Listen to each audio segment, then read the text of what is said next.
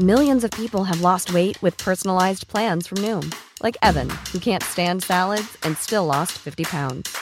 Salads, generally, for most people, are the easy button, right? For me, that wasn't an option. I never really was a salad guy. That's just not who I am. But Noom worked for me. Get your personalized plan today at Noom.com. Real Noom user compensated to provide their story. In four weeks, the typical Noom user can expect to lose one to two pounds per week. Individual results may vary. Do you know a student getting ready to go to college? Or are you looking at going back to school yourself? The Woodward Hines Education Foundation and the Get to College program help more Mississippians get to and through college to get certificates and degrees that lead to meaningful employment. They offer free college planning advice, including hands on FAFSA completion assistance through in person or virtual appointments. Visit gettocollege.org to learn more.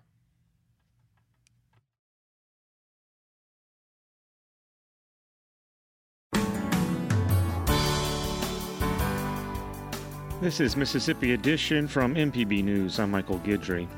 On the night of June 12, 1963, NAACP Field Secretary Medgar Evers was returning home from a mass meeting when he was executed in his driveway. Sixty years later, his daughter Reena Evers can still vividly recall the events of that night.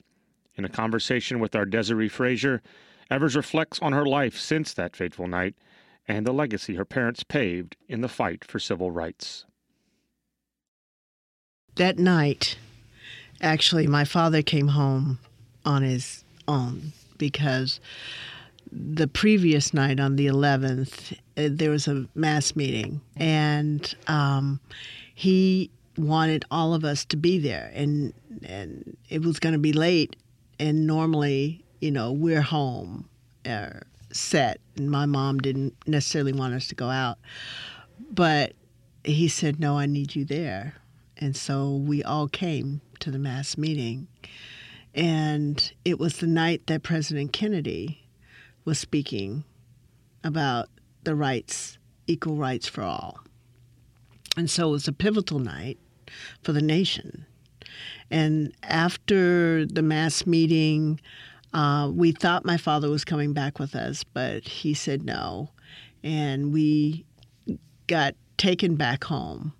Uh, we knew that we were being followed um, because people had been following us before. So we got safely inside the house and waited up because he told us to wait up for him.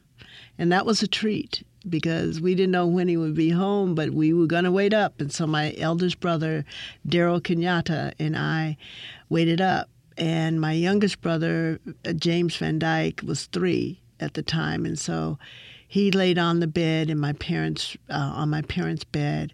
We were watching TV in my parents' room, and um, mom was laying on the bed, and we heard cars. And my father had taught us how to distinguish sounds, and um, so we heard his car come up late, and Darrell and I were still up, and we said, Daddy's home, Daddy's home. Mom started to rise up off of the bed, and we heard the shots. And my mother jumped uh, up, and my brother and I jumped down because that's what my father taught us to do, is to land on the on the ground. And um, until safe it was noted that safety was there, but it wasn't. And so um, my mother just started running to the front door, yelling my father's name. And my brother and I pulled my younger brother, which is how we were trained, to get to the safest place in the house. Safest place in the house was designated as the bathtub. And so that's what we did until my mother just kept screaming and screaming and um, my brother Darrell and I ran out and saw my dad um, laying in his a big pool of his blood, holding T-shirts.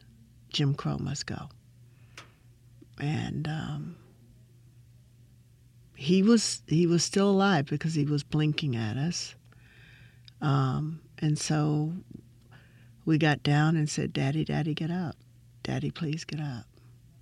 Um, our neighbor uh, Mr. Wells came out and did a firing, a warning shot up in the air, and um, started calling people to to help. You know, you could call the police. You think they'll help, but that was not the case. It was more like a Important, neighborhood. yeah, yeah.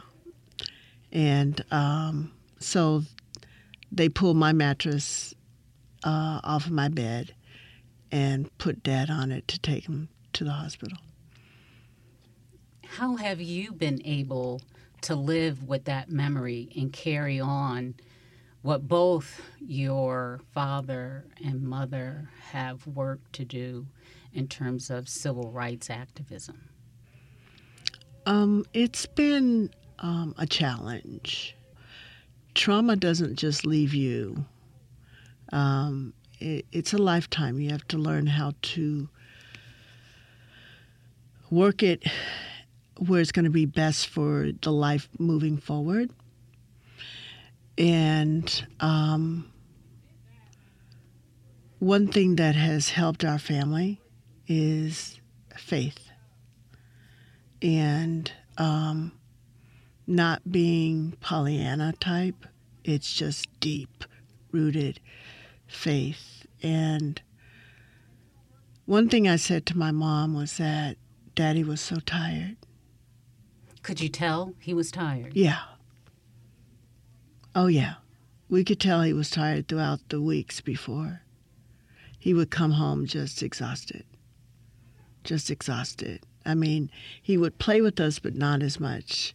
His his face was drawn and um, concerned, and and that that morning before, he kept coming back into the house and hugging us, and hugging us, and not until later on did I, that my mother revealed that he kept calling and checking on us and that she revealed that he was told that his life was going to end soon. So um, that heavy burden of of knowing that your loved one is going to go unnaturally uh, by the hands of hate has impacted all of us. Um, my brother took my my brother Darrell to my father's death. Um, real, real heavy, and so he. Um, he was very angry, very, very, very, very angry, and he worked his out through art. Um, he's passed now. Um, but he's a wonderful artist. Um, my mother says I worked mine out by caring for people. Um, and in a sense, that's true. You must have had some long and very deep conversations with your mom. All the time. Um, and, you know, people say, oh, well, did you ever go to therapy? Well, yeah, we did. Um, and people are scared to say that. Um, but it was at when I was very young. Um, it helped, but not as much as talking to my mom. And it's not over. I mean, um, if you would, there are times that I can't hold back the tears. There are times, and it's, and that scene replays over and over just like it happened right now. So it never leaves, but you learn to put it, hopefully, in a corner where you don't dismiss that it never happened. You just move on because of the love and the dedication that you have for your father and your mom. when you said that your um, father received a message about his life being in danger, same thing with Martin Luther King, same thing with Malcolm X. Yeah. And you think about these great men up day and night, strategizing, giving speeches, doing everything they can to try and help people gain the right to vote and to have liberty and freedom. And they're dealing, like you said, with this heavy knowledge. They don't know when it's going to happen. They mm-hmm. just know Right. that it's coming. But you, but but they know it's coming. But you see these legends, as as they're called, but these phenomenal people, both male and female, that just keep going because it's right. Because I don't think there's anybody who just wants to do things so somebody will kill them. You're doing things for a purpose. They were destined for a purpose. We were blessed because those families that you just named Dr. King's family, Malcolm X's family we all came together as an extended family because of the pain. Yolanda King and Malcolm X's eldest daughter, Attallah Shabazz, Ambassador Shabazz now. We we kind of grew up together. Not kind of, we did. We grew up together. But our our mothers forged such a strong, strong bond of sisterhood. So we all said that we're in a club that no one should ever want to join. And no one can really understand but those that have been through it. Right. Yeah. So the faith, and we all have faith, but the support of all those families, plus, that's how we got through. That's how we're getting through. And you all stay in touch. And we, just, yes. Yeah. What is it about your father? Now, your mother was a housewife, is that right? That's correct. But, she was a secretary too. Okay.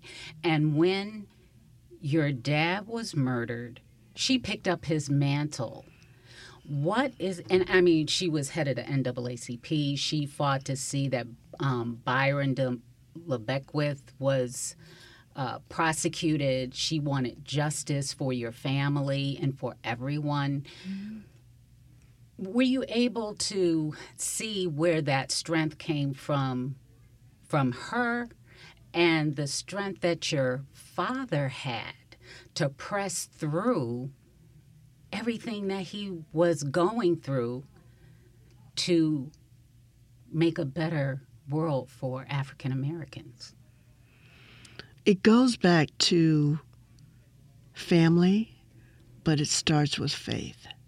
My grandparents and my great grand. So on my father's side, I didn't meet great grands. I met my grandparents, right? Got to spend time with them in Decatur and the farm and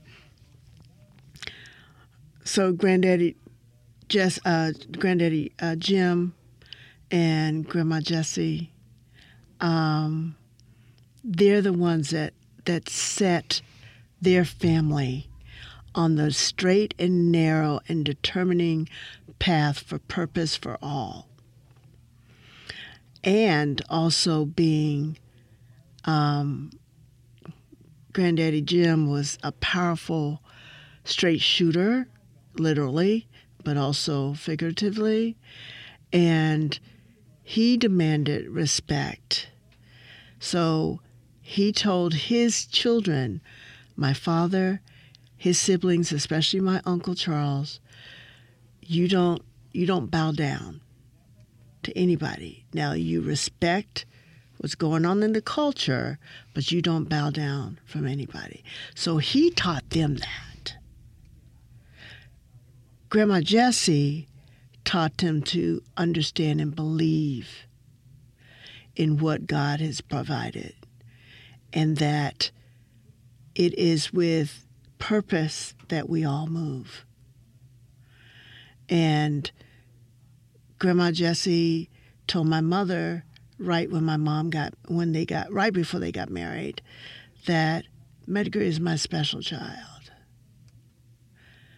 because he would spend time alone pondering and thinking about what needs to be done. So at a very young age, my father started his purpose at a very, very young age. He was a deep thinker. Very, very much so. Very much so. As you move through your life now, is there joy in knowing all of this? There's I'm thank you for saying that because there's so much joy in our life. So much goodness that I've experienced being their daughter, being in this Evers family, that it's not that one outweighs the other. The tragedy has a huge part of my life, is a huge part of my life. And it doesn't it doesn't go away. But the joy that my father brought to us on a regular basis the laughter, the music, the jokes. He was a big jokester. you know, my mom's a jokester. I, I, I tell people, I said, you might think you know Miss Myrlie, but she's a hoot. Okay, she's. It's about loving life, and that's one reason that we're striving hard to give her her roses in the next week. I, I know she's done so many things and gotten so many accolades over the years. What does she say to you about I was recognized with this, I was given an award for that. Oh, you're going to recognize me again? What what's her expression? What's her attitude? That's a good way of asking. What's her expression? Uh, let me tell you when when I told her of what we were doing, she goes, "Me?" I said, Yes, ma'am. She goes, Why me? I said, Well, okay. You want me to count the ways? I can count the ways that I love you and that people love you and respect you. Yes. And um, she goes, Well, I was just doing what I, I needed to do. That humility, that humbleness. That's, I'm blessed by both parents who showed that. It's you are not to be here self serving, you're here to be a servant. A servant leader, but a servant. And um, within my spirit, there's no way that I could just say, okay, this is just for you, Dad. This is just for you, Mom. It's about all the voices of courage and justice because nobody did it by themselves. And there's so many unknown names, so many, so many people that died that will never know right what happened or what they went through. And we have to honor the land that they're in because their lives were done all over this nation but we're honoring Mississippi because that's the land that my father said he loved and he would never leave. As you go through the next week, what do you want to leave people with? The first thing that came to me is respect of all. And that is a large piece, but it's really what I said before understanding, honoring all the ones who have gone before us and that are here now, working for all of us to be equal under this Constitution of this United States. Making sure that what my parents died for, fought for, is not done in vain. That is not erased state by state so their history would not be known. Speaking of that, as you know, there is an emphasis on trying to not teach African American history, the history of people of color. And it's might even be fair to say it's never really been completely taught, but there have been some elements and there's a push to put that in the back and not deal with it, take the books off the shelves that deal with it, that bring up issues of concern. How do you feel about that? I feel that what uh, basically you're trying to erase all history because if you don't tell the history of the people who've been here for over 400 years, the true history. You're not telling the right history. And which means that you're not educating those, whether they're generations of my generation to tell the total story, but especially the future. So you're not equipping the future generations with knowledge of the truth so they can make educated and valid decisions on how we move forward. And what happens to our children of all colors, races? What happens to them? They lose. We lose. We don't have the impact that we're supposed to have as a collective of understanding each other, of, of being compassionate for pain, for being compassionate for understanding that this group went through this part of hatred. Hatred is still here. And in my opinion, what's going on with erasing or trying to erase that history is started with the hatred of another part of history. And so it pains me to hear people say that they're pained to see their children learn about the the intentional history of pain towards others that they want to put that aside like it never happened that means that you want to push us aside again like we never existed. And that's not going to happen. That won't happen at all. And so the institute, the Medgar Myrlie Evers Institute, that has arranged these events and continues to work for the betterment of people, you're going to be striving to connect, and we're trying to preserve and make sure that we revitalize everyone in history, in truth saying, and in honoring those who have built this nation, that have forged forward and giving their lives to purpose for humanity.